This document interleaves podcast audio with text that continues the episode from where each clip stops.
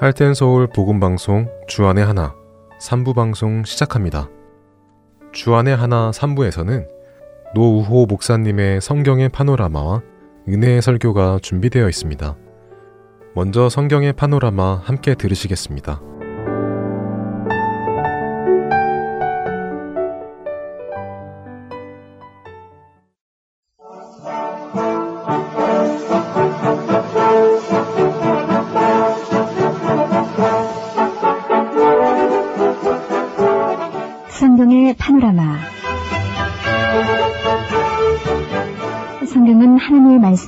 이 시간 겸손히 대할 때 하나님의 음성을 듣고 깨닫는 귀한 시간이 될 겁니다. 성경의 파노라마 노후호 목사님이십니다. 목사님 안녕하세요. 반갑습니다. 김성윤입니다.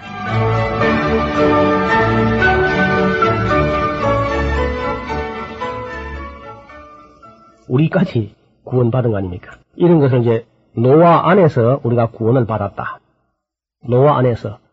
나중에 이제 우리는 예수 그리스도 안에서 구원받는 것을 이제 공부하게 되겠습니다만 지금 일단 우리는 그 아담 안에서 우리가 지음을 받았고 네. 노아 안에서 우리가 또 구원을 받았다. 그러니까 우리가 구원받기 시작한 것은 예수님 오셔서 구원받은 것이 아니라 그 이전부터 벌써 우리는 구원받기 시작한 사람들이죠. 그래서 그때부터는 이게 남의 이야기가 아니고 성경에 있는 모든 이야기가 전부 어, 나의 이야기다. 내가 노아 안에서 내가 구원받았다는 이 사실은 굉장히 감격스러운 일이었습니다. 우리는 하나님의 구원의 은혜를 예수를 믿어서 우리가 구원받는다. 그렇게만 단순히 생각할 수 있는데 조금 더 성경을 창세기부터 이제 차근차근 읽어오다 보면은 노아 안에서 구원받았을 뿐만 아니라 적어도 우리가 아라산 근방 거기서 노아 방주가 머물러 가지고 그 산에서 쭉 내려왔을 텐데요. 그러면 그 노아의 후손들이 퍼져 가지고 자꾸만 자꾸만 이제 온 세상으로 퍼져 나갔는데 자 우리는 이 지구의 환경이 그 노아 홍수 이전과 이후에 많이 차이가 있다는 것을 볼 수가 있습니다. 그러니까 이제 홍수 이전의 사람들은 먼저 수명부터 거의 천년에 가깝게 살았죠. 제일 오래 산 사람은 무두셀라라고 969세로 기록이 되어 있습니다. 성경에 이제 기록된 사람만 해도 그렇는데 예. 그뭐 성경이 모든 사람을 다 기록한 건 아니거든요. 아, 예수님이 태어나도록 이어지는 그 족보들, 어, 메시아 족보, 구원사적인 그런 족보만 챙겼을 뿐이 다른 사람들 세상 만민의 생명을 다 쓴 건 아니거든요. 특히 이제 초신자 때, 예. 야, 이건 뭐 황당한 얘기다. 이게 무슨 얘기냐. 이렇게 이제 당혹해 하는 그런 경우가 있는데, 예. 그것은 오히려 지금 이게 황당한 얘기입니다. 우리가 인간이 돼가지고 하나님의 형상들이 지음받은 인간이 6, 70년밖에 못 산다. 이게 아주 황당한 얘기고요. 사실은 그게 이제 정상인 거죠. 홍수 이전에. 홍수 이전과 이후에 너무 큰 차이가 났는데 홍수 이전 세계가 훨씬 살기 좋은 세계였어요. 하나님께서 처음에 땅을 만드셨을 때는 궁창 위에 어떤 물이 있었어요. 궁창 위에 물이 있고 또 궁창 아래 물도 있고 그래서 궁창 위의 물과 궁창 아래 물을 나누었다 그러는데 그 궁창 위의 물이 다시 말하면 지금 현재 우리가 대기 바깥쪽에 어떤 물이 있어가지고 수분층이 있어가지고 지금처럼 이 직사광선이 들어오지 않고 그 은은한 빛이 마치 그 우유빛 유리를 통해서 들어오는 빛처럼 부드러운 빛이 아주 들어오면서 지구 전체의 온도가 남극이나 북극이나 적도나 이런 것이 온도가 거의 비슷했던 걸로 그렇게 볼 수 있습니다. 왜냐하면은 북극 쪽에서도요 알라스카보다 더 극지방에 가까운 그런 곳에서도 아열대 식물 화석이 나온단 말입니다. 우리나라 제주도나 대만에서 나올 수 있는 그런 그 식물 화석이 나오는 걸 보면은 그쪽에도 한때는 우리 그 제주도와 같은 아주 그 좋은 기후 그리고 아주 부드러운 빛이 들어오는 그런 환경으로 있었던 걸로 볼 수 있습니다. 그래서 한반도도 한때는 막 굉장히 울창한 그때 그 울창한 식물 세계는 지금 우리가 보는 이 산의 숲을 정도 이런 정도가 아니고 나무들이 뭐 울울창창하되 나무 키도 막 100m는 이상이고 예. 150m 뭐 200m 이런 어, 나무들이 아마 그리 컸던 것 같아요. 어, 노아 홍수 이전의 세계 그야말로 남극서부터 북극까지 그리고 적도도 사막도 없이 그렇게 온 세계가 아름답게 우거졌을 때에 그때 그 자연 환경이라는 것은 지금 우리가 살고 있는 이 환경보다 훨씬 더 아름다운 그 생명체에 적합한 그런 환경이었다고 봅니다. 그러니까 어, 사람이 그저 지금 현재 수명의 거의 10배가 넘게 살았지요. 그리고 아기를 낳는 것도 지금은 그 부부가 그저 하나하나 둘 낳고 말아버리고 그러는데 그때는 한 부부가 낳은 자녀가 한 300명, 400명 뭐 이렇게 나왔습니다. 우리는 아담이 그 자녀를 낳은 것이 무슨 가인과 아벨 낳고 그다음에 셋을 낳은 것만 이름이 나오니까 근데 세 명만 낳는가 하면서 어 그렇다면 그 저기 가인과 셋이라든지 이런 사람은 누구하고 결혼했냐고 말이죠. 이런 상담도 많이 들었지 않습니까? 네. 그 뒤에 창세기 5장에 가서 보면은 아담이 말이죠. 셋을 낳은 후에 800년간 자녀를 낳으면서 지냈다. 그렇죠. 그렇게 예. 되어 있습니다. 800년 동안 자녀를 낳았으면은 2년에 하나씩 낳은 거나 3년에 하나 낳아도 뭐 엄청난 숫자지요. 우리는 지금 뭐 미개했으니까 어린아이 때 많이 죽었을 건데 홍수 이전 세계는 그런 세계가 아니고 네. 거의 건강하고 건강하니까 912세 평균이 그렇게 살지 않습니까? 네. 그리고 동물들도 이제 큰 동물들, 그야말로 메머드, 맘모스라 그러죠. 흡파 크기가 교실만한 그런 동물들이 살았는데, 그래 이 사실만 봐도 홍수 이전 세계가 얼마나 아름다웠는가, 얼마나 풍성했는가, 얼마나 충만했는가 이런 것을 짐작할 수 있습니다. 그리고 이제 사람들은 공룡이 왜 멸망됐는가 아직도 많은 학자들이 그걸 의심을 하면서 확 답을 내리지 못하고 여러 가지 학설을 내놓습니다만은 우리가 성경을 가지고 역사를 살피는 분들은 물론 빙하기라든지 이 기후 큰 변동도 있었지만은 그보다 더 중요한 것은 홍수 때 그 다 떠내려가서 그죠 다 죽어버리고 노아 방주에 탈만한 것만 남고 방주에 태울 수 없었던 동물들은 아마 그때 그저 멸망했을 걸로 이렇게 볼 수 있겠습니다. 네. 그리고 너무 이제 홍수 이후에 이제 공창 위에 물이 다 쏟아지고 나니까 환경이 파괴되고 육지 면적도 현저하게 좁아졌습니다. 태양광선은 적도 주위에 직사광선을 쏟아부으면서 사막을 많이 만들어냈습니다. 그러니까 빛이 좀 지나치게 과도하게 쏟아지는 것은 사막이 되고 지금 중동이 거의 사막 아닙니까? 중앙아시아도 고비 사막이 생기고 그다음에 이제 빛이 조금 더 이제 어, 모자라는 곳으로 그 비슷하게 비치는 남극과 북극은 그냥 얼음 덩어리도 돼버리고 그리고 어떤 부분은 막 물에 잠겨서 다 바다가 돼버리고 옛날에 경작하던 좋은 땅은 지금 대륙붕이 돼가지고 바다가 돼버리고 이렇게 하니까 사람이 살 수 있는 환경 전체가 아주 열악하게 되었습니다. 그러니까 사막이 되든지 얼음이 있는 빙상이 되든지 아니면 바다가 되든지 해가지고 사람이 살 수 있는 면적은 아주 많이 줄어들었고 그나마도 경작할 수 있는 땅은 더 또 줄어들게 되었습니다. 그리고 곳곳에서는 화산이 터지고 지각들은 심한 융기와 침강으로 새로 형성되면서 어, 결국은 노아의 그 후손들이 셈과 함과 야벳 이 사람들은 온 세계의 새로운 시조들로 이제 등장하지만은 살기는 굉장히 어려워졌습니다. 그래서 그 홍수 이전에는 하나님께서 우리의 식물 먹는 것도 이제 되게 곡식과 과일들과 채소들 이런 것만 허락을 하셨는데 홍수 이후에는 어, 아마 식량 문제도 문제가 됐던지 동물들 유체들 이런 동물성 식물도 그저 먹을 수 있는 걸로 하나님 허락하는 장면을 볼 수가 있습니다. 그러나 이제 하나님께서 그 노아에게 언약을 세우셨는데 하나님 어떻든 그 노아 홍수 때에 그 수많은 생명들을 홍수로 다 쓸어 넣으면서 굉장히 막 그래도 가슴 아파하셨는가 봐요. 네. 그래서 내가 다시는 다시는 홍수로서 생명이 있는 것들을 멸하지 않겠다. 아, 그러면서 하나님이 맹세하시고요. 그 증거로 어, 무지개를 보여주면서 주시죠. 비가 올 때마다 비가 땅에서 우리가 비가 와야 우리가 살지 않습니까? 근데 이제 사람들은 홍수 때 혼이 났기 때문에 비만 오면 또, 또 이제 하나님 진노하신가 보다. 이렇게 볼 위험이 있단 말이죠. 그래서 아니다. 앞으로 주는 비는 너희가 심판의 비가 아니고 은혜의 담비가 될 테니까 그 증거가 뭐냐 하면은 비가 오다가 계속 비가 올 것은 너희 또 산으로 도망가고 할 텐데 무지개를 내가 뜨게 할 거다. 자 봐라 어, 비 이제 그만 온다 하고 보여주는 거죠. 실제로 그 비가 오다가 햇빛이 나면서 무지개가 뜨게 되거든요. 그러니까 아주 하나님께서 인간들에게 자비하신 그런 언약을 주신 거죠. 다시는 내가, 다시는 내가 홍수로서 인간들을 심판하지 않겠다. 네, 그렇게 말씀하시면서 언약을 하셨는데, 무지개 뜨기까지는 겁이 나지요. 그러니까 또 산으로 막 도망가고 하다가 아무래도 안 되겠다. 하나님 못 믿겠다. 우리가 대책을 세워야 되겠다. 사실은 홍수 이후에 비라고 하는 비는 얼마나 감사합니까? 그 비가 와서 우리가 어, 농사를 짓기도 하고 작물들이 자라는데 이걸 감사할 줄 모르고 비 오면 그저 겁난다 하나님 믿을 수 없다 그러면서 산으로 도망가고 바벨탑을 쌓고 했던 그건 불신앙의 상징이 된 것이죠. 네. 우리가 이제 성경을 볼 때 이것이 역사적 사실로 보면은 많은 생각이 아마 달라지게 될 겁니다. 노아가 만들었던 방주를 잠깐만 어, 한번 둘러보고 하지요. 네. 크기가 길이가 135m, 넓이는 23m, 높이는 13m에 해당하는 그런 크기였습니다. 더욱 놀라운 것은 현대 그 조선 공학자들이 이 배의 균형과 파도에 의한 그런 응력을 계산해 본 결과 가장 그 완벽한 설계였다고 그렇게 고백합니다. 네. 길이가 축구장보다 약간 긴 길이가 되고 넓이는 농구 코트의 약 20배 정도에 해당한다고 합니다.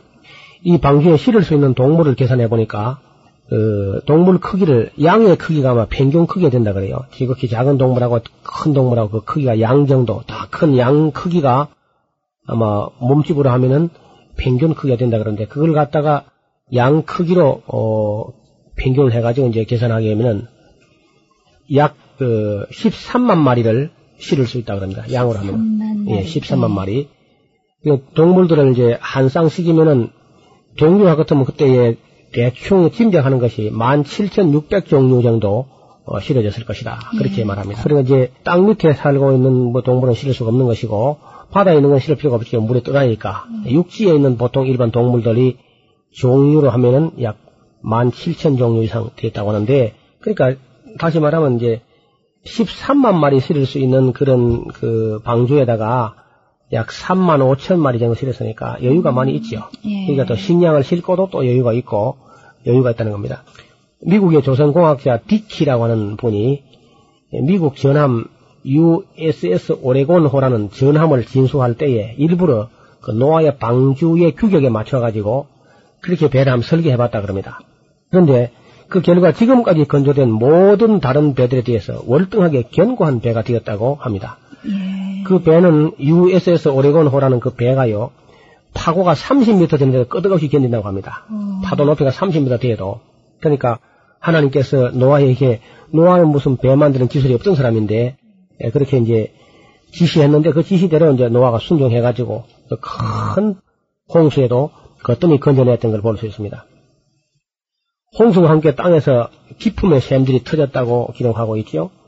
그리고 하늘의 창들이 열려서 막 땅에 물이 그냥 쏟아지게 되었고 땅은 융기와 함께 지하수의 분출과 바닷물의 소용돌이가 막 해일로 들어덮치는 그런 상태가 발생한 것입니다. 하늘의 창은 처음 창조하신 지구 환경에 궁창의 물이 한꺼번에 쏟아지는 것으로 그렇게 이해하면 되겠습니다. 그리고 40주야에 걸쳐 쏟아져 내림으로써 지구는 홍수와 해일 속에 휩싸이게 되었고 온 천지는 화산이 터지면서 막 화석들이 지금 현재 그 우리가 가끔 발견되어지고 어, 하는 그런 화석들은 어, 예외 없이 거의 대부분이 그때 다 형성된 걸로 봅니다. 그러니까 진화론자들이 뭐로 600만 년 그 고생대 옛날 그 삼엽충이나 브라키오 포드가 발견되는 그런 지층을 막 600만 년, 300만 년 이렇게 하는데 그는 뭐 낭설이고 전부 다 노아 홍수 때 그때의 화석들이 생겼을 걸로 봅니다. 그 왜 그럼 삼엽충 같은 것이 그 맨 밑에 그렇게 깊은 지층에 있느냐 하면은 홍수가 났을 때 수영을 제일 할 줄 모르고 제일 그저 물에 잘 떠내려가는 것 그리고 매몰이 제일 쉽게 되는 것 이런 것들이 그냥 제일 미층에 가서 그냥 하등 동물이죠. 그런 것이 이제 고등 동물들이 위에 있는 것은 그래도 이리저리 피하고 기구를 타고 오래 버티다가 맨 나중에 매몰되니까 이제 그 고등 동물이 위층에 이제 매몰돼가지고 위층에서 화석으로 발견되는 것 뿐이지. 다시 말하면 네. 매몰된 순서에 불과하고 그것이 뭐 몇 백만 년 차이가 있는 것이 아니고 한꺼번에 다 묻힌 걸로 봅니다. 공룡들이 멸종 원인에 대해서는 많은 말이 있었지만은 역시 홍수 때에 없어졌다 이렇게 보는 것이 정확한 것 같습니다. 홍수가 쏟아진 때에 기품의 샘들이 터졌다는 것은 바다 밑에서 화산이 분출을 하면서 화산재와 용암이 이리듐이 포함되어 있는 그런 어떤 광석들을 막 많이 분출했다고 봅니다. 엽기 40장 성경을 보면요. 엽에게 하신 말씀 중에 그 하마라고 번역된 그런 곳이 있어요. 그건 아마 하마가 아닌 것 같아요. 왜냐하면 거기에 꼬리를 흔드는 것이 백향나무를 흔드는 것 같다 그런 말 하는데 하마는 사실 돼지꼬리처럼 꼬리가 아주 볼품이 없습니다. 그러니까 어, 하마라고 표현된 것은 아마도 공룡 종류 같거든요. 꼬리가 백향모처럼 크다는 걸 보면은 그러면 엽이란 것이 그걸 영상 자료가 있는 것도 아니고 사진 자료도 없는데 자기가 직접 어떤 그 보았던 게 무슨 흔적이 있었기 때문에 예, 그런 표현을 안 하겠습니까? 지금은 어떤 꼬리가 백향목박처럼 큰 잣나무 같은 꼬리를 흔드는 동물은 아직 우리 눈에 안 보이지 않습니까? 옛날에는 아마 그 좀 있었던 것 같아요. 그 시베리아 지방에서 발견되는 맘모스 화석은 그 전신에 살점과 털이 남아있는 채로 발견되었습니다. 그 시베리아와 알라스카 지방에 적어도 이러한 맘모스 화석이 있, 는 것으로 보아서 이러한 맘모스를 해부한 결과 그 배 속에 검출된 화산재가 섞인 아열대 생물이 있었다는 겁니다. 어, 그런 거 보면은 그 시베리아도 옛날에는 우리나라 온도가 우리나라 제주도와 대마도 정도 그런 어. 온도를 갖고 있었다는 거죠. 시베리아도. 예. 그러나 홍수 후에 내려 쪼이는 저주파 직사광선 중에서 적외선 즉 열선이 직접 닿는 곳은 열대가 되고 직사광선이 비추이지 않는 곳은 갑자기 얼음으로 변해버려서 어, 남북국에는 뭐 얼음 빙산이 돼버렸죠. 창세기 8장 1절에 보면 하나님께서 큰 바람을 일으키셨다 하는 말씀을 합니다. 이러한 바람은 온도차와 기압차가 현저할 때만 생기는 거죠. 홍수 이후에 하나님께서는 인간이 사는 세상에 계절과 더위와 추위가 계속될 것이다. 그런 말씀을 했습니다. 그럼 전에는 없던 말이죠. 창세기 8장 22절에 보면 땅에 있을 동안에는 심음과 거둠과 추위와 더위와 여름과 겨울과 낮과 밤이 쉬지 아니하리라. 이런 말씀을 하신 거예요. 예. 그러니까 딴 세상이 벌써 된 겁니다. 성경이 우리에게 시사하는 내용 중 가장 놀라운 것은 노아의 홍수가 일반적인 홍수와는 달랐다는 것입니다. 그것은 방주가 불어난 강물에 떠내려간 것이 아니고 떠 올라갔어요. 그 노아가 방주를 만들어서 한 그런 곳에서 저 바다 쪽을 해서 떠내려간 게 아니고 오히려 물이 밀려 올라와가지고 산 쪽으로 떠 올라가서 아라산에 가서 걸렸다고 되어 있습니다. 그것도 일반 홍수는 전혀 다른 얘기죠.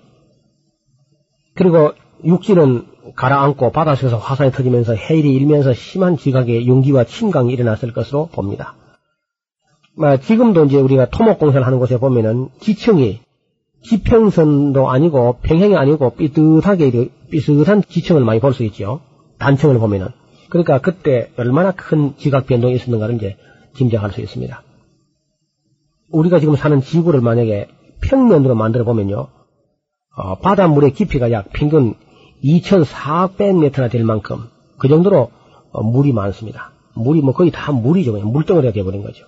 그래서 앞으로 우리가 좀 더 살펴봐야 할 부분들은 홍수가 역사적 사건이라는 것을 인정할 때 아마 지금까지 하는 지구 과학이 전체 큰 변동이 있을 걸로 봅니다.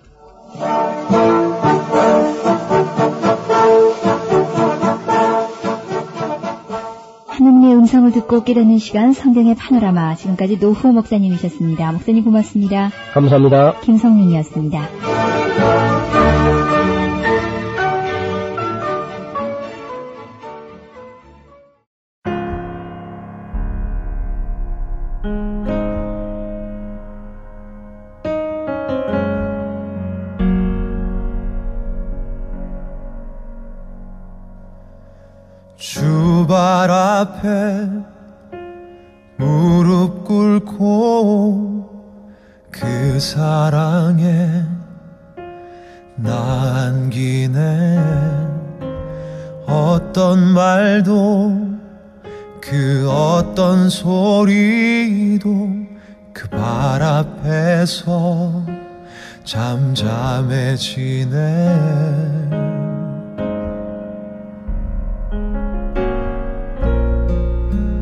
주 나의 사랑 그 발 앞에 앉아. 내 모든 기도는 사랑의 노래가 되네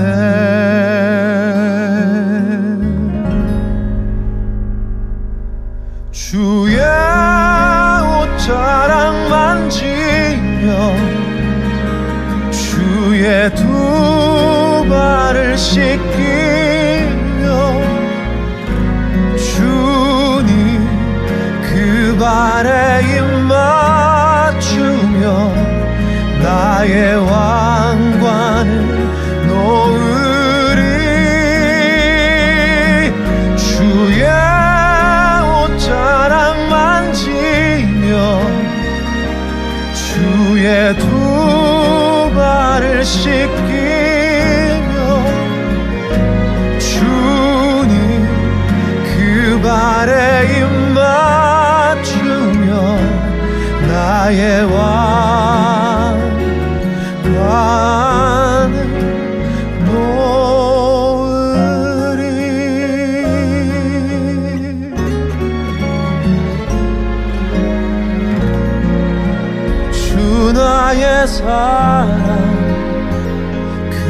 바람에 앉아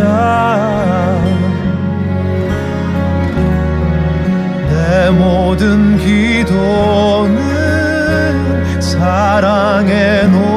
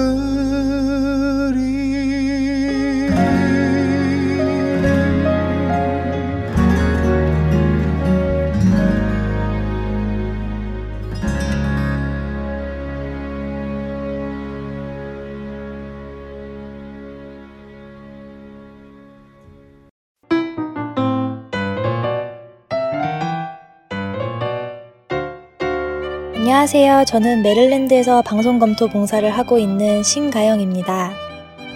Heart and Seoul 복음방송 홈페이지에 방문해 보셨나요?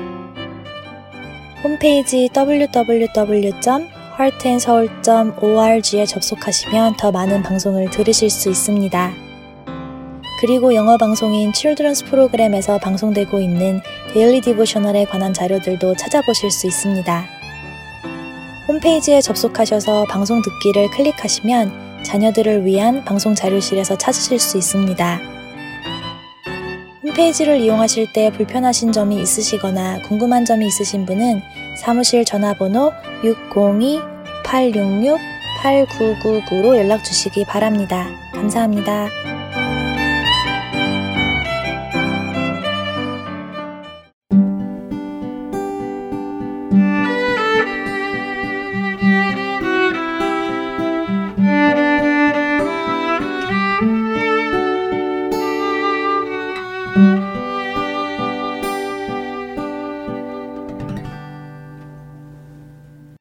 은혜의 설교 말씀으로 이어드립니다. 오늘 설교 말씀은 캐나다 밴쿠버 그레이스 한인교회 박신일 목사님께서 아가서 8장 6절부터 7절까지의 말씀을 본문으로 방황을 멈추게 하는 사랑이라는 제목의 말씀 전해주십니다. 은혜 시간 되시기 바랍니다.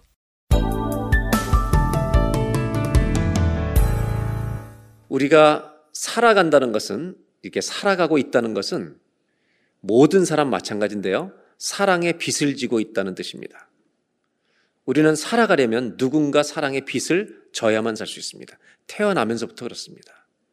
부모님께 빚을 지고 심지어 부부 사이에도 사랑의 빚을 지고 삽니다. 친구들과의 만남도 그렇고 가장 큰 사랑의 빚은 주님께 지고 살아가는 것입니다. 아가서를 나누는 오늘인데 이 아가서는 어떤 책인가?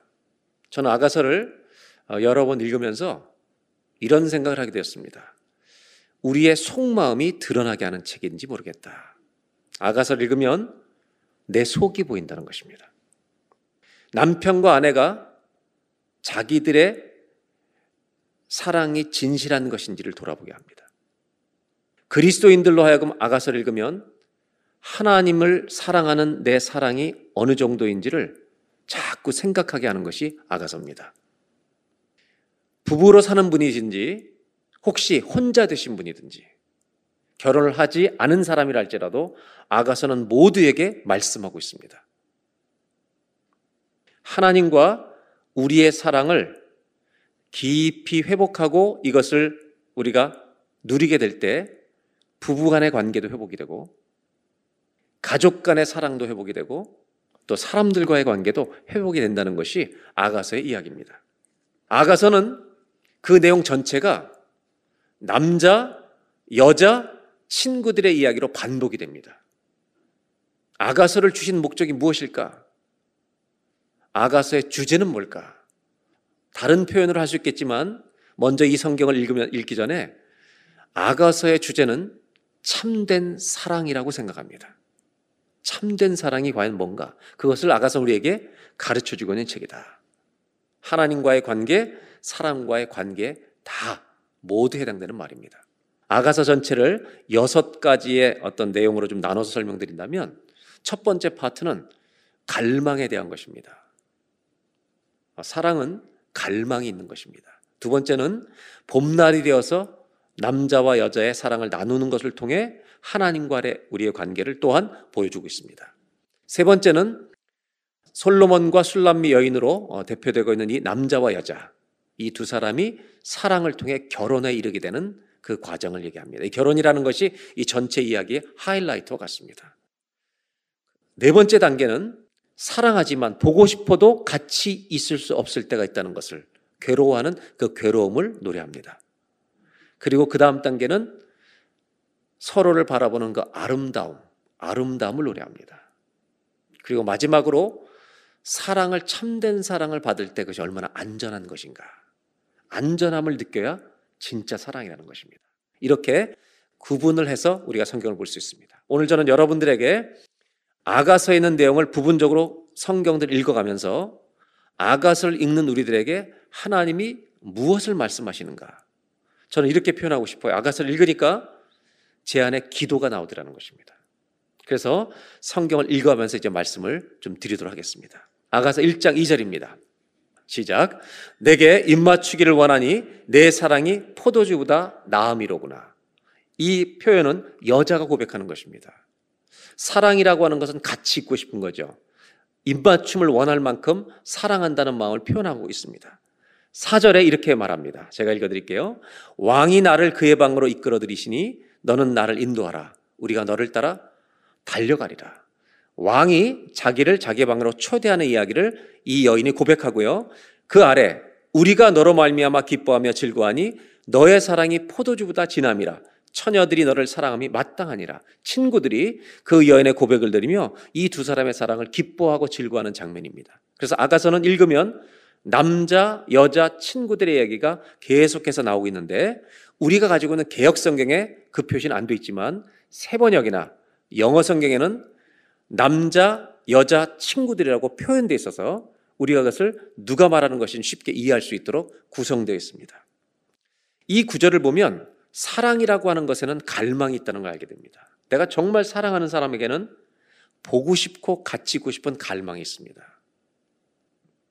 이제 아가서 1장 15절에 가면 남자가 이 여인을 표현합니다. 한번 다 같이 읽어볼까요? 내 사랑아, 너는 어여쁘고 어여쁘다. 내 눈이 비둘기 같구나. 영어 성경에 How beautiful you are, my darling. 이렇게 얘기합니다. 이것을 주님이 나에게 하신 말씀이라고 상상해 보십시오. 전혀 다른 이야기가 됩니다. 하나님이 나를 이렇게 아름답게 여기시는구나. 이거는 우리의 자존감을 회복시키는 이야기입니다. 유대인들의 랍비 전승의 눈은 그 사람의 인격을 상징합니다. 그래서 눈이 아름답다는 표현은 그 사람의 내면이 아름답다는 뜻입니다. 사람의 속사람, 내면이 인격이 아름다운 것은요, 무슨 옷을 입어도 겉에, 아, 겉에 아무 그 어떤 옷을 입어도요, 이 내면은 드러나게 되겠습니다. 예수님도 눈은 마음의 등불이다. 눈이 성하면 온몸이 밝을 것이다. 눈이 아름답다는 말은 그 사람의 인격체 전체를 아름답게 보신다는 겁니다. 우리 하나님은 우리를 보실 때 전체를 아름답게 봐주시는 분이십니다. 아멘. 그것이 아가서입니다. 그걸 내가 깨닫게 하는 책입니다. 이렇게 되니까요. 2장 1절에 여자가 이렇게 고백을 합니다. 나는 샤론에 수선하여 골짜기의 백합화로다. 여자가 자기를요, 스스로 백합화라고 고백합니다. 이때 남자가 2장 2절 이렇게 반응해 줍니다. 여자들 중에 내 사랑은 가시나무 가운데 백합화 같구나. 여러분 이게 그런 의미예요. 문자적으로는 여자가 나는 백합화, 나는 꽃이에요. 나 예쁘지 않아 이렇게 말하는데 남자가 너는 꽃 중에 꽃이야 이렇게 얘기하는 거예요. 여러분 이거를 주님과 나와의 관계로 해석하면 전혀 다른 감동이 옵니다. 내가 나를 수많은 문제로 가시나무인 줄 알았는데 주님은 나를 꽃으로 여겨주신다는 거예요. 자존감이 얼마나 회복이 되는지 모릅니다.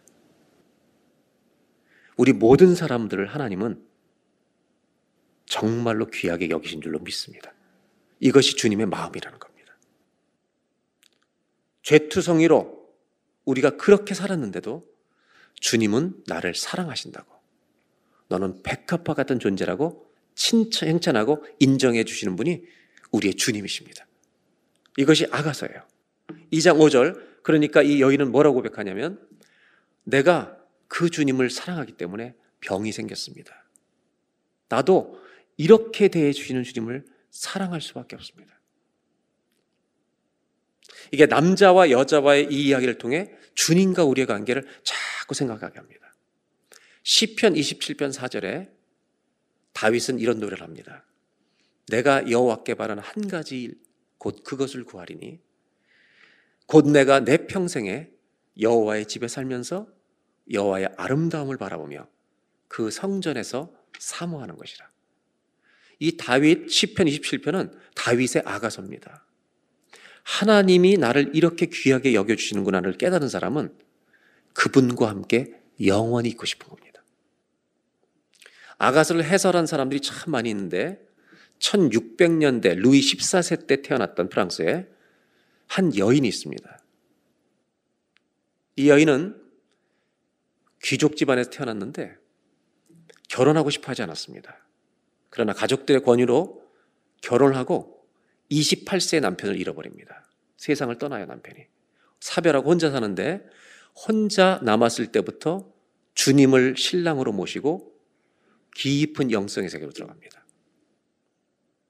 캐톨릭이었지만 예수님을 통해서만 믿음으로 의롭다함을 받을 수 있다고 가르치고 예수 그리스도의 이름으로만 기도하라고 가르쳐서 천주교로부터 박해를 받아 10여 년을 감옥에서 삽니다. 그 여자가 잔느 규영입니다. 이 잔느 규영은 아가서를 썼는데 한 권을 그 아가서를 통해 주님과 나의 관계를 정말 깊이 표현했습니다. 아가서는 주님과 나와의 관계가 얼마나 소중한가를 되새기게 해주는 책입니다. 이제 2장으로 가면 봄이 와서 남자가 이 여인에게 하는 노래가 나옵니다. 2장 10절입니다. 나의 사랑하는 자가 내게 말하 이르기를 나의 사랑 내 어여쁜 자야 일어나 함께 가자. 11절 12절 겨울도 지나고 비도 그쳤고 지면에는 꽃이 피고 새가 노래할 때가 이르는데 비둘기의 소리가 우리 땅에 들리는구나. 이렇게 남자가 여자를 봄이 왔다고 같이 가자고 얘기합니다. 그때 16절에 여인은 이렇게 반을 합니다. 내 사랑하는 자는 내게 속하였고 나는 그에게 속하였도다.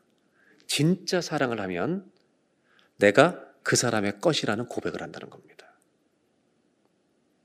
주님은 우리를 진짜 사랑하십니다. 너는 내 것이라고 말씀하십니다. 저와 여러분은 주님의 것인 줄로 믿습니다. 이것이 주님의 고백이죠. 우리가 주님과 이런 사랑을 나누는 것이 정말 가능할까? 아가서를 읽으면요. 깊은 고민에 빠집니다. 죄성과 불안점을 가진 우리들이 결혼해서 어떻게 서로를 끝까지 진심으로 사랑할 수 있겠는가? 이렇게 죄성과 이기심을 가진 우리가 어떻게 하나님을 변함없이 끝까지 사랑할 수 있겠는가? 이런 질문이 우리 안에 들어온다는 말입니다. 아가서를 읽으면 이 질문은 저절로 나옵니다. 그럼에도 불구하고 아가서는 계속 참된 사랑을 말합니다. 3장에 이제 결혼식으로 가보겠습니다. 3장 9절입니다. 솔로몬 왕이 레바논 나무로 자기의 가마를 만들었는데 11절 시온의 딸들아 나와서 솔로몬 왕을 보라. 혼인날 마음이 기쁠 때 그의 어머니가 시온 왕관이 그 머리에 있구나. 이 두 사람은 이제 3장에서 결혼을 합니다. 사랑은 정말 사랑은 연합을 하게 한다는 말입니다. 4장 7절 남자가 여인에게 말합니다. 나의 사랑 너는 어여쁘고 아무 흠이 없구나. 하나님이 우리를 보실 때 이렇게 대하신다는 겁니다. 흠이 없어서가 아니라 흠이 없는 사람으로 여겨주신다는 겁니다. 9절입니다. 내 누이, 내 신부야, 네가 내 마음을 빼앗았구나. 너의 눈으로 나를 한번 쳐다보기만 해도 내 마음을 뺏긴다. 여러분, 우리 같이 부족한 사람인데 우리가 주님을 쳐다만 봐도 주님은 기뻐서 어쩔 줄을 모르신다는 마음입니다. 이게 주님이 우리를 향한 마음이라는 겁니다. 4장 10절 내 누이 내 신부야 너의 사랑이 어찌 그리 아름다운지 너의 사랑은 포도주보다 진하구나. 이것이 남자가 여인을 향한 고백이고 또 하나님이 우리를 향한 사랑의 표현입니다. 동시에 하나님은 우리가 주님을 이렇게 사랑하기를 바라신다는 것을 알려줍니다. 아가서를 이해하는데 매우 중요한 열쇠가 하나 있습니다. 그것은 뭐냐면 이 두 사람의 순전한 사랑을 창세기 1장, 2장의 관점으로 보라는 것입니다. 인간이 범죄하기 직전에 두 사람은 서로를 매우 존중하는 참된 사랑을 나눴습니다. 사단의 범죄가 들어왔을 때 이 사랑이 깨어지기 시작합니다. 친밀한 사랑이 깨어지고 서로 원망하고 공격하고 약점을 들춰내기 시작합니다. 사단은 하나님이 우리에게 주셨던 순수한 사랑을 그 약속에서 우리가 다 멀어지고 깨어지겠습니다. 이혼이라고 하는 것은 남자와 여자가 지켜야 될 남편과 아내로서의 도덕적인 이런 부분들을 지키지 못할 때 일어나는 일들입니다. 사탄이 이렇게 죄를 인간에게 들여온 이후에 인간관계는 깨어지기 시작합니다. 심지어 부부 사이에서도 내가 한 사람으로 만족할 수 없다는 생각을 집어넣기 시작합니다. 결혼 밖에서 남녀의 쾌락을 추구하도록 부추기거나 부부 사이의 친밀함을 오히려 수치심으로 느끼도록 우리의 생각을 바꿔놓고 있습니다. 아가서는 순수한 사랑으로 돌아가게 하는 책입니다. 헬리나웨는 이 사랑을 지혜롭게 구별해 줍니다. 하나님이 우리에게 베푸신 사랑과 이 세상의 사랑은 너무나 다르다는 것입니다. 하나님의 사랑을 그는 처음 사랑으로 표현합니다. 근원적인 사랑. 그 주님의 사랑은 우리에게 베푸시는 사랑은 변함이 없습니다. 무조건 사랑합니다. 끝까지 사랑합니다. 그런데 죄로 인해서 영향받은 우리의 사랑은 거래에 가깝다는 말입니다. 거래한다는 것입니다. 사랑을 주고 그 사람이 사랑을 보답해야만 합니다. 그래서 늘 문제에 빠져 허덕입니다. 보답이 돌아오기를 바라기 때문입니다. 그렇기 때문에 부부 관계에서 수많은 문제가 일어나고 발생합니다. 도덕적인 문제를 일으켜서 깨어진 가정에 대한 얘기는 제쳐놓고 우리 안에 있는 사랑의 개념 자체가 자꾸 계산을 하고 거래한다는 것입니다. 이러한 실망감은 우리가 하나님을 향해서 대할 때도 마찬가지입니다. 그분은 무조건적으로 사랑해 주시는데 우리는 그분이 이렇게 해주셔야만 사랑하려고 한다는 것입니다. 아가서를 읽으면 참 사랑이 보입니다. 그래서 아가서를 저는 읽으면서 제 마음에 들었던 건 뭐냐면 내 안에 있는 사랑이 얼마나 형편없는지를 보게 되었습니다. 우리가 사랑하고 있는 이 사랑이 얼마나 초라하고 비참한지. 아가서를 읽어보니까 내 사랑이 정말 보잘것없구나. 그래서 저는 아가서를 읽으면서 여러분들과 첫 번째로 이런 기도 제목을 나누고 싶습니다. 한 번만 따라해 보실까요? 하나님, 우리의 사랑이 병들어 있습니다. 아가서를 읽으면 내가 보이는 거예요. 아가서를 읽으면서 조심해야 될 것은 표현이나 언어가 아닙니다. 아가서를 읽어보면 이게 이 heartfelt, 마음으로 감동하는 언어라는 것이 합니다. 즉, 마음의 언어입니다. 이것이 주님이 우리에게 표현하시는 사랑입니다. 그렇다면 우리가 오늘 고민할 것은 하나님을 그렇게 우리도 사랑하고 싶은데 잘 안 되는 이유가 뭘까? 부부라면 우리가 이렇게 정말 사랑하는 것이 맞는 걸 아는데도 잘 안 되는 이유가 뭘까? 그 답이 아가서에 혹시 있지 않을까? 이 여인은 잠이 듭니다. 사랑하는 그 님을 생각하면서 잠이 들어요. 잠이 들었다가 사랑하는 사람이 문을 열어달라고 녹하는 소리가 들려서 깹니다. 그리고 오장사절에 이렇게 말합니다. 내 사랑하는 자가 문틈으로 손을 들이밀매. 깨가지고요, 문틈으로 손을 들이미는데 내 마음이 움직이는 겁니다. 여러분, 이것을 주님과 나의 관계로 해석을 할 때 어디까지 가냐면 예수님의 손을 볼 수 있는 구절까지 가는 겁니다. 도마에게 예수님이 내 손을 보고 믿는 자가 되라고 하신 말씀처럼. 이 아가서는 깊은 주님과 우리의 관계를 얘기하고 있습니다. 그래서 본문에서 잠에서 깨서 문을 열어보니까 문틈으로 손을 들이밀어서 마음이 서 나갔는데 5장 5절 보세요. 일어나 내 사랑하는 자를 위하여 문을 열 때 몰약이 내 손에서 몰약의 집이 내 손가락에서 문빗장에 떨어지는구나. 이 몰약은 여인들이 메고 다니는 향수 같은 것이었습니다.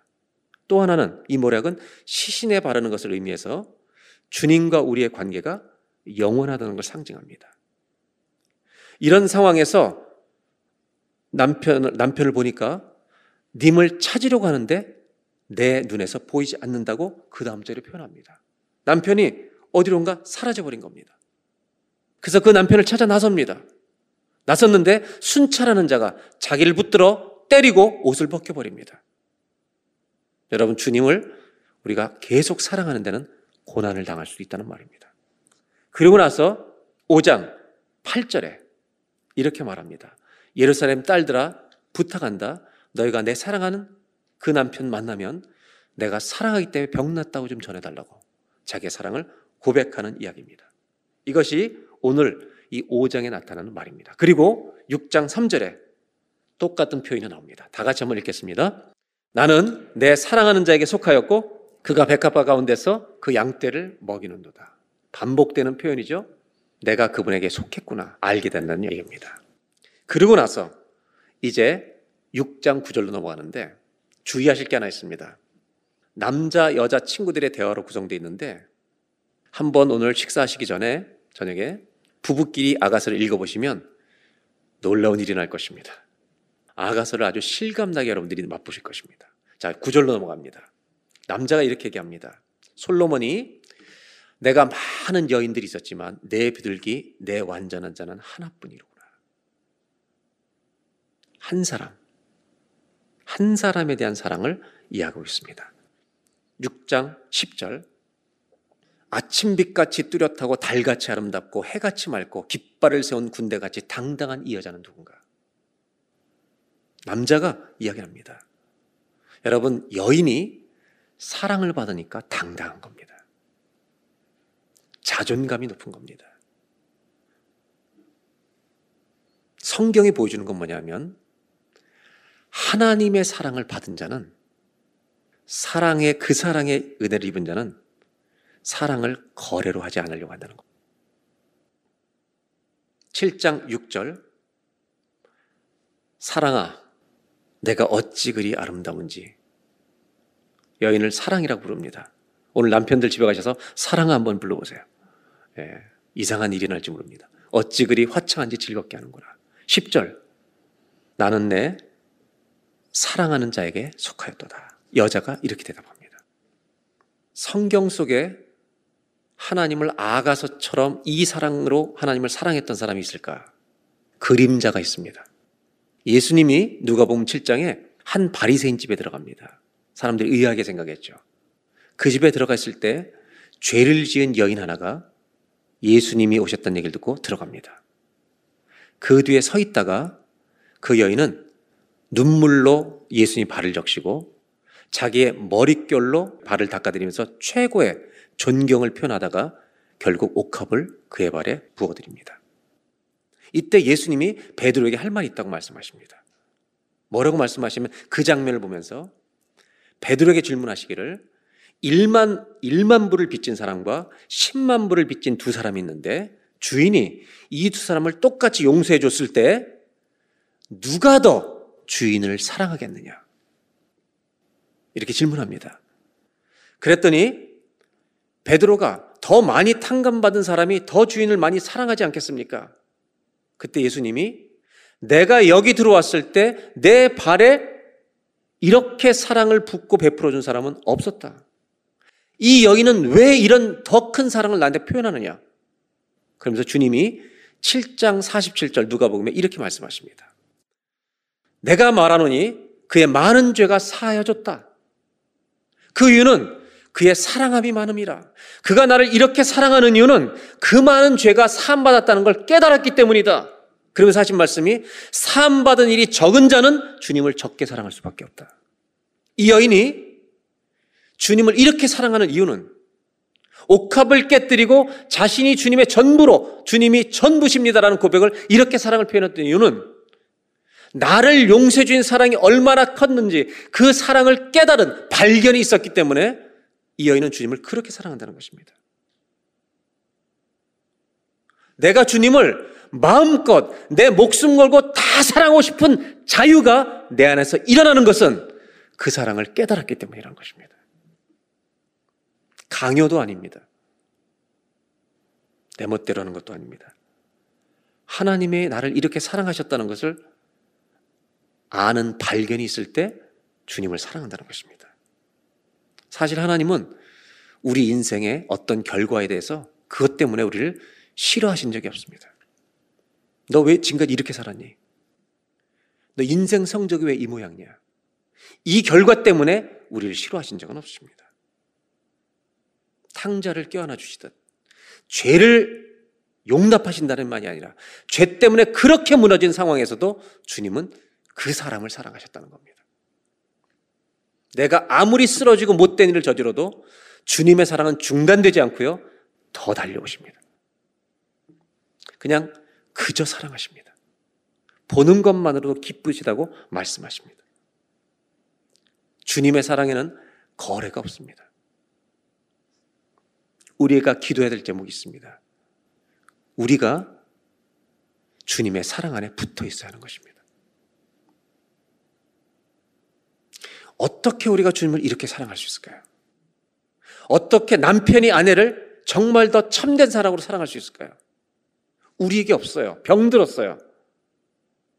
그 길은 주님의 사랑을 맛보고 누리는 것입니다. 그때 아내를 대하는 내 태도는 바뀔 것입니다. 남편을 대한 태도도 바뀌어갈 것입니다. 이것이 아가서가 가지고 있는 힘입니다. 아가서는 주님의 사랑에 초점 맞추게 합니다.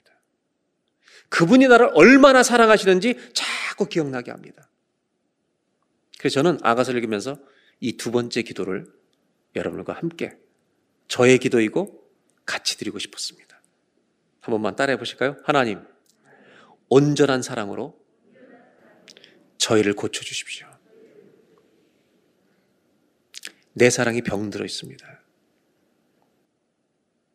자녀를 향한 사랑도 병들어 있고 교인들을 향한 이웃을 향한 사랑도 참 문제가 많습니다. 주님의 사랑에 접속이 돼야 됩니다. 여러분 오늘 주님의 사랑 안에 있음을 깨닫는 은혜가 있기를 바랍니다. 주님이 우리를 얼마나 사랑하셨는가. 실제로 기독교는 3세기 예수님이 오신 다음에 처음에 300년 동안 최고의 붕을 이뤘습니다. 로마 제국 전체의 반 정도가 주님을 믿을 정도로 기독교는 붕했습니다. 그렇게 핍박이 있는데 기독교의 기원이라는 책을 쓴 분이 초대교회 역사를 조사하면서 놀라운 사실을 발견했어요. 왜 그렇게 그때 기독교가 급속도로 퍼져나갔는가? 그 이유 중에 하나가 뭔지 아세요? 그 당시의 기록을 보면 기독교인이 정말 사랑을 베풀었다는 것입니다. 전염병이 돌 때 그들을 치료하기 위해서 기도해 주기 위해서 수많은 사람들을 어려운 사람을 도와주고 그 사랑이 수많은 사람을 바뀐 겁니다. 또한 수많은 핍박이 있을 때 기독교인들은요 테러리스트가 되지 않았습니다. 대신 순교자가 되었습니다. 진짜 사랑이 임할 때 부흥이 왔다는 것입니다. 1970년대요. 아프가니스탄은 러시아의 침공도 없을 때고 나토의 관, 관련도 없을 때인데 회교 국가였습니다. 그때에도 수많은 선교팀들이 회교권들을 돌아다녔습니다. 미국의 한 젊은이들, 청소년들과 대학생들로 구성되어 있던 뮤지컬 팀이 예수님이란 이름을 얘기하지 않고 뮤지컬을 하면서 선교를 했습니다. 하나님의 사랑을 간접적인 방법으로 전달한 거죠. 저도 2000년대 초에 아프간을 갔을 때 우리가 콩우유 그 섬길 때도 거기 가서 콩우유 공장 오픈할 때 제가 연설할 때도 하나님에 대한 얘기 없이 사랑에 대한 얘기를 했어야 됐습니다. 그래서 저는 그 스토리의 이야기를 충분히 이해해요. 이 사람들이 카불에서 공연을 하게 됐습니다. 천 명 정도 모이는 곳에서 뮤지컬을 하게 됩니다. 그때 그 팀을 이끌던 미국의 리더가 그 젊은 학생들과 청년을, 청소년을 붙들어 놓고 이렇게 얘기합니다. 여기는 회교국가다. 진짜 조심해야 된다. 우리가 직접적으로 하나님 예수님 얘기를 하면 감옥에 갈 수 있으니까 뮤지컬 대본에 있는 대로 잘 해라. 그것만 해야 된다. 신신당부를 했습니다. 한 명이라도 감옥에 갈까봐. 그리고 이제 뮤지컬이 시작됩니다. 천 명이 모인 곳에서. 그 뮤지컬이 진행되다가 한 학생이, 유스 학생이 기타를 치다가 자기의 역할이 있었는데 갑자기 기타를 내려놓는 겁니다. 그리고 이 학생이 제가 오늘 여기 오신 분들에게 제가 만난 예수님을 나누고 싶습니다라고 예수님 얘기를 꺼내기 시작했습니다. 그 지도자는요, 손을 막 이러면서 그만두라고 계속 얘기합니다. 왜? 감옥에 갈까봐. 결과가 뻔하니까.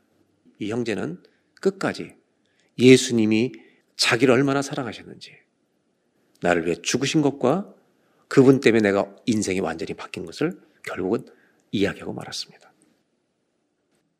그 뮤지컬이 다 끝나고 이 위험 속에 있는 이 팀 가운데 두려움 속에 있을 때 아프가니스탄 문화부 장관이 그 앞에 나갔습니다. 소감을 말하기 나갑니다.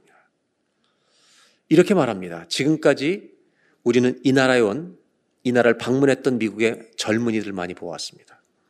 대부분 아프간에 마약이 많으니까 마약을 찾아서 온 히피족처럼 보였습니다. 그러나 여러분 같은 젊은이들은 듣지도 못했고 보지도 못했습니다. 하나님의 사랑은 들어보니까 우리나라에 꼭 필요합니다. 여러분들의 메시지를 듣고 뮤지컬을 보면서 감격스럽습니다. 이 나라 젊은이들도 그런 사랑하는 길을 따라갔으면 좋겠습니다. 여러분의 뮤지컬을 연장해 주시고 더 공연을 해 주십시오. 그리고 카불 방송국에 나와서 이 메시지를 전해달라는 기적 같은 일이 벌어졌습니다. 제가 문화부 장관의 책임을 지고 이렇게 할 수 있도록 반드시 약속을 지키겠습니다. 기적 같은 일이 일어나서 이 팀들은 문화부 장관이 연기해 준 일정대로 더 많은 공연하고 미국으로 들어왔습니다. 이 학생이 그렇게 했던 이유는 하나입니다. 하나님의 진짜 사랑을 자기가 경험했기 때문에 그냥 나누고 싶, 주고 싶었던 것밖에 없습니다. 아가서는 이 하나님의 사랑을 너희가 아느냐는 질문입니다. 그리고 그 사랑이 부부 사이에도, 가정에도, 교인들끼리도, 친구들끼리도, 이런 사랑이 있기를 바라는 주님의 마음이 아가서입니다.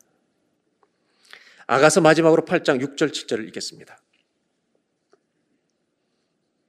너는 나를 도장같이 마음에 품고 도장같이 팔에 두라. 사랑은 죽음같이 강하고 사랑은 죽음같이 강하고 그 사랑의 질투와 시샘은 지옥같이 잔인하며 사랑은 너무 강하다는 겁니다. 안 뺏긴다는 겁니다. 불길같이 일어나니 그 기사가 여호와의 불과 같으니라. 여호와라는 단어가 여기 한 번 나와요. 자, 8장 7절입니다. 많은 물도 이 사랑을 끄지 못하겠고 로마서 8장 같지 않아요? 무엇이 우리를 그리스도의 사랑에서 끊으리요? 이 사랑은 끌 수 있는 게 없다. 홍수도 삼키지 못한다. 사람이 그의 온 재산을 주고 사람과 바꾸려 할지라도 멸시를 받는다. 사랑은 돈 주고 살 수 있는 게 아니다. 여러분, 이 여인은 이 여인의 고백이에요. 하나님의 전적인 사랑을 받았음을 깨달은 것입니다. 하나님의 사랑에서 나를 끊을 자가 없다는 것을 그는 고백하는 것입니다. 그 사랑을 받은 사람의 열매와 결과는 뭘까? 한 가지입니다. 주님을 끝까지 사랑하는 것입니다. 우리 예수님은 우리를 사랑하시되 끝까지 사랑하신 줄로 믿습니다. 흠이 많은 사람, 우리들을 그렇게 끝까지 사랑하신 주님을 우리도 끝까지 사랑하는 아가서를 쓰며 살아가는 저와 여러분 되시기를 주의 이름으로 기원합니다. 회교권에 주님 믿는 사람들이 늘어가고 있습니다. 선교사님들이 복음을 전하다 보니까 지금 사우디아라비아에 부흥이 일어납니다. 얼마 전에는 몇 년 전은 이란에서 부흥이 일어났습니다. 사우디아라비아에 뜨거운 예배들이 드려지고 있습니다. 저도 가보고 싶어요, 지금. 그 현장에. 그런데 복음을 통해서 듣기도 하지만요. 신기하게 얼마나 많은 기도들이 쌓였는지 꿈속에 예수님이 나타나서 온 사람들이 있습니다. 사우디아라비아 26세 된 한 여자 자매가 있는데 이 자매가 26세의 주님을 만났어요. 매일 성경을 읽고 그 묵상을 주님과의 묵상을 적었습니다. 노트가 오빠한테 발견이 됩니다. 오빠는 독실한 회교 신자입니다. 그래서 오빠가 내린 조치는 동생의 혀를 잘라버렸습니다. 그리고 불태워 죽여버렸습니다. 회교를 강요하는데 주님의 사랑을 만나면 그 주님을 끝까지 섬기는 겁니다. 여러분, 20세기에 죽은 순교자가 초대교회 순교자보다 많습니다. 참된 사랑을 만나게 되면 우리 인생에 이런 열매가 나타납니다. 이것이 아가서가 주는 우리를 향한 마지막 메시지입니다. 한번 따라 하실까요? 참된 사랑은 방황을 멈추게 합니다. 참된 사랑으로 나를 사랑하신 주님을 만나면 그 남편은 한 여인이 나의 여인이 되는 겁니다. 그 사랑으로 채워지는 사람은 한 남편이 나의 남편이 되는 것입니다. 가족과 부모와 자녀, 부부 사이에 저는 이런 사랑의 회복이 일어나길 바랍니다. 그래서 참된 사랑은요, 일편단심입니다. 한번 따라 하실까요? 일편단심. 과거에 상처가 있어서 재혼을 했던 분들이 할지라도 이제는 이 사랑으로 사랑하는 은혜가 있으면 좋겠습니다. 한 가지 마무리 얘기를 하고 마치겠습니다. 아까 아프간에서 있었던 이야기입니다. 그 팀들이 공연을 다 마쳤습니다. 마지막 떠나기 전날 아프가니스탄에서 굉장히 존경받는 크리스트 윌슨이라는 박사를 만나게 됩니다. 이란에서 선교사의 자녀로 태어났고 미국과 영국에서 공부했고 아프가니스탄에 22년 동안 고등학교 교장을 하면서 아프간의 왕세자들과 외교관들에게 영어를 가르치던 사람입니다. 그러면서 그 당시에 70년대 기독교 공동체를 이끌기도 했습니다. 이 사람은 뮤지컬 팀을 특별한 관광지로 안내합니다. 아프가니스탄에 외국인들이 공식적으로 묻힐 수 있는 유일한 묘지로 안내했습니다. 그 묘지로 안내해서 첫 번째 묘비를 보여줬습니다. 이분은 30년 동안 아프간 땅에서 일하면서 성경을 번역했던 분입니다. 성경 번역 작업을 30년 동안 하다가 이 땅에 돌아가셨습니다. 이분이 30년을 섬기는 동안 개종자는 한 명도 없었습니다. 바로 옆에 있는 묘지를 보여줍니다. 이 묘지에 있는 사람은 25년 동안 번역을 한 사람입니다. 이 사람은 25년 동안 아프간을 섬기는 동안 처음으로 아프간 사람에게 세례를 주었습니다. 55년입니다. 그러면서 그 미국의 뮤지컬 팀들한테 이렇게 말합니다. 30년 동안 한 사람은 돌만 치웠습니다. 그게 전부였습니다. 그러자 다음 사람이 와서 땅을 파고 일구었습니다. 그 다음 사람이 와서 씨를 뿌렸고 물을 줬습니다. 그리고 당신들이 열매를 거두고 있습니다. 하나님의 사랑을 정말 체험한 사람은 평생 주님께로 가는 것입니다. 그래서 우리 믿음의 여정은 사랑의 여정이 되어야 합니다. 주님을 사랑하는 여정 말입니다. 그런 은혜가 우리 인생에도 있기를 축원합니다.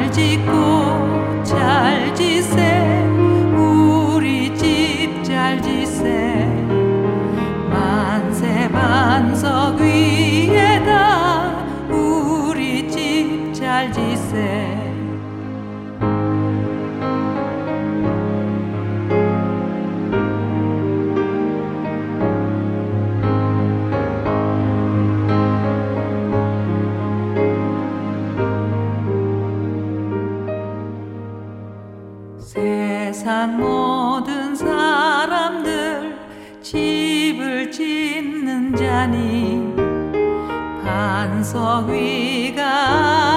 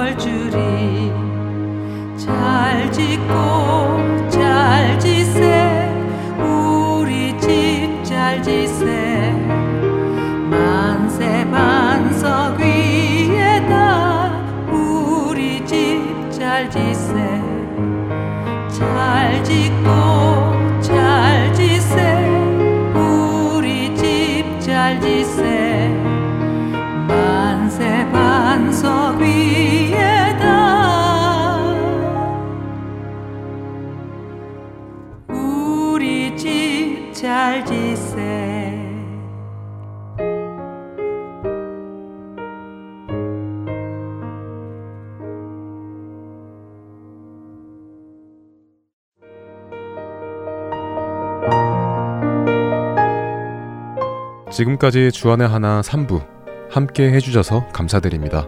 다른 방송들을 더 듣고 싶으신 분들은 홈페이지 www.할테앤서울.org에서 특별 방송을 클릭하셔서 들으실 수 있습니다.